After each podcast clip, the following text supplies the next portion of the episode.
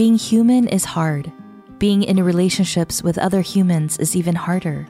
People are complex. We have differences, we argue, we just plain disagree, even with people we love. If you've ever felt the ache of relational tension, turn up the volume.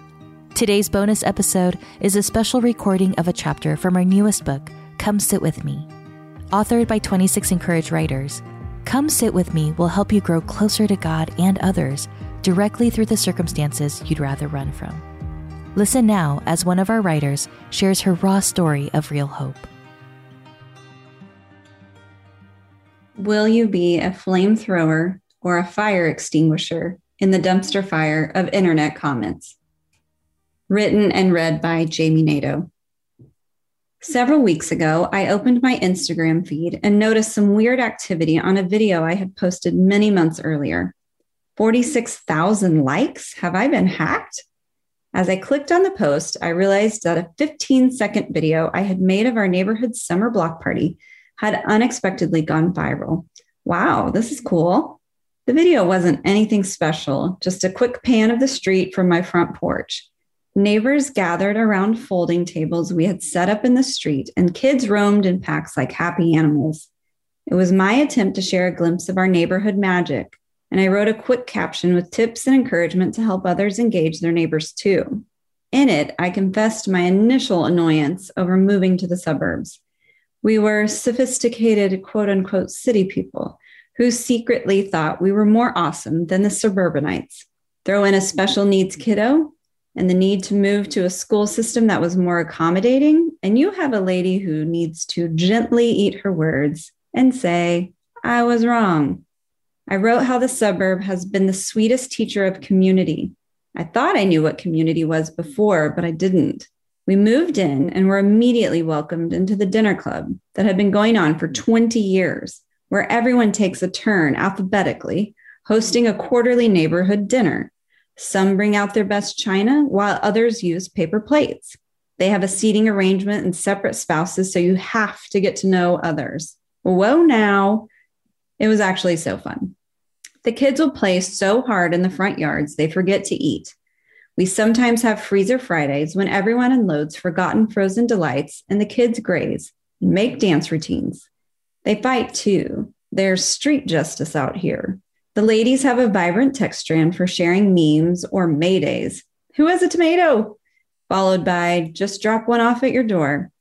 And of course, there's the coping mechanism basket we pass around and fill up when someone is having a hard time.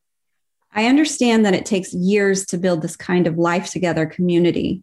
It starts with someone going first and taking a risk to even start a text strand or have neighbors over for dinner, or play in the front yard instead of the back. But good things take time. I encourage my Instagram friends to stick with it. This neighborhood community is one of the greatest joys. With over 2 million views, this was obviously striking a chord with people. Again, my first reaction was, How cool! Except it wasn't all cool. Most of the comments rolling in were from complete strangers some of them were encouraging, but as the video went more viral, the comments became anonymous and cutting. For the next several days, I had to be really vigilant to delete spammy comments like, DM me and I'll send you $3,000 tomorrow, and biting comments like, must be nice to live in an all white neighborhood. My gut reaction was to spew back defensively that my husband is the first Filipino Homeowners Association president the neighborhood has had and that my Asian kids are the ones on the scooter there to the left. I want to point out Miss Christina, who goes to the Asian market and brings us special candies and Tiger Balm every week. But as I scrolled through the nasty comments and messages about our neighborhood, our race, our demographic, all the untrue things being assumed as fact on a post that was meant to stir up kindness, I realized I had to decide how I wanted to treat this dumpster fire. I could defend myself and add fuel to the blaze, or I could take a beat and let my pause extinguish the flames. It would have been easy to get sucked into defending myself, to expend copious amounts of time communicating with strangers who troll the internet, people who don't know me or my family. I stopped myself at some point and thought, wait, I'm taking time and emotional energy away from the people I made the video about in the first place. my family, my neighbors, those right in front of me. It seems like more and more, anytime we open our phones and computers, we see someone's extreme opinions about the latest hot topic, which appears to be almost everything. What a time to be alive when you can communicate your inner thoughts to pretty much anyone with the click of a send button. Chances are you've also experienced this phenomenon of unfiltered response. Here's a simple example of how it might shake out. Someone posts a photo of a bakery item the size of the moon next to a steaming cup of coffee, a pretty flower arrangement, and an open Bible. The caption reads Look at this cinnamon roll.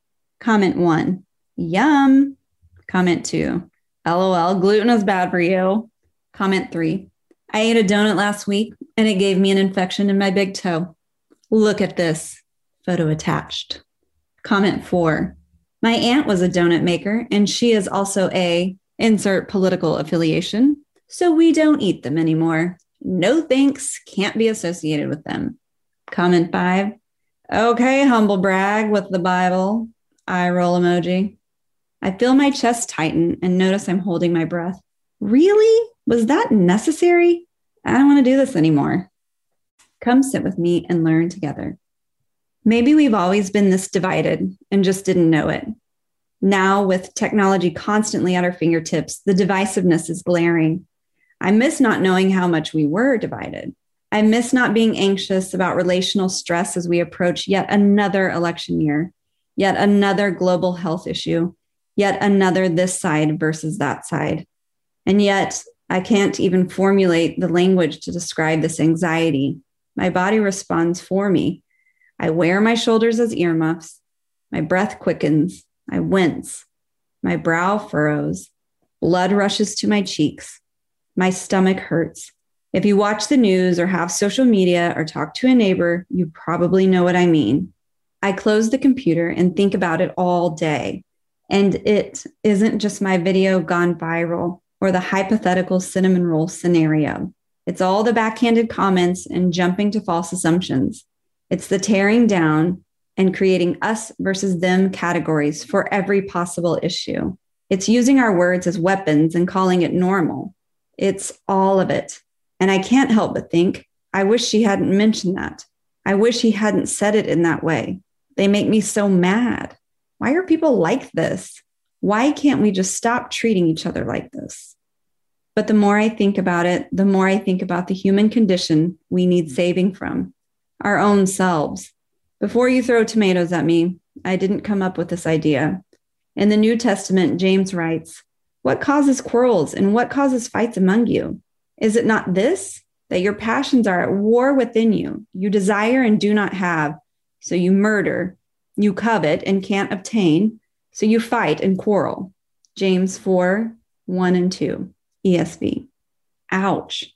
That one convicted me so badly that I recently chose to memorize it to prepare myself each day before I open my computer.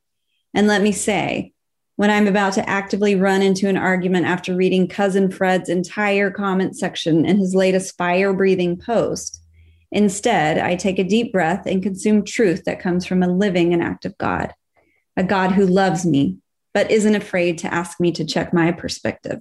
So I pray, I am the problem Forgive me, Lord, for wanting to murder this person with my words, for believing I am more worthy of your gift of grace than he is. Give me the supernatural power to love someone I think is my enemy. I can't do this on my own. As believers, we should be marked not by fear, hatred, or murderous words, but by peace. We should desire unity instead of actively seeking out division with our words. We should have the markings of self control and love, not unbridled tongues that have the power to set the world on fire. See James 3, 5, and 6. I don't know if I really believe that until this last couple of years, but haven't we all witnessed the destruction caused by our tongues and how they hold the power of life and death? We each have personal accounts of our own fractured relationships and devastating losses. But lest this all start to feel a little bit depressing, we actually do have a great hope. Jesus tells us I have said these things to you that in me you may have peace. In the world you will have tribulation, but take heart, I have overcome the world. John 16 33. Read that verse again. Hear Jesus speaking it to you. In me, you may have peace. Take heart. Notice how your body responds to the truth. It's quite different from scrolling through a social media feed. Maybe if you're like me, your shoulders come down and your breath slows. As the words of scripture settle into my heart, I can see things more clearly. We are too quick to scroll conversations and comment threads and assume we are the only one who knows the correct path. But God is our good shepherd. He actively searches to bring us back to himself, reorient our hearts towards him, and give us the peace of his guidance, care, and protection, even from ourselves. We are not on our own when we face difficult circumstances and interactions, or when we have to navigate complex relationships, and complicated feelings.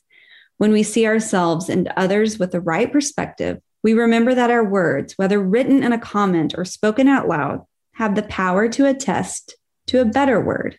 God is our only hope in this world. And what good news that it doesn't rest on our human shoulders. We hope today's story has encouraged your heart and made you feel less alone in the messy business of being human. Let's keep sitting and learning together. Our new book, Come Sit With Me How to Delight in Differences, Love Through Disagreements, and Live with Discomfort, is now available. Get your copy today at dayspring.com or wherever books are sold.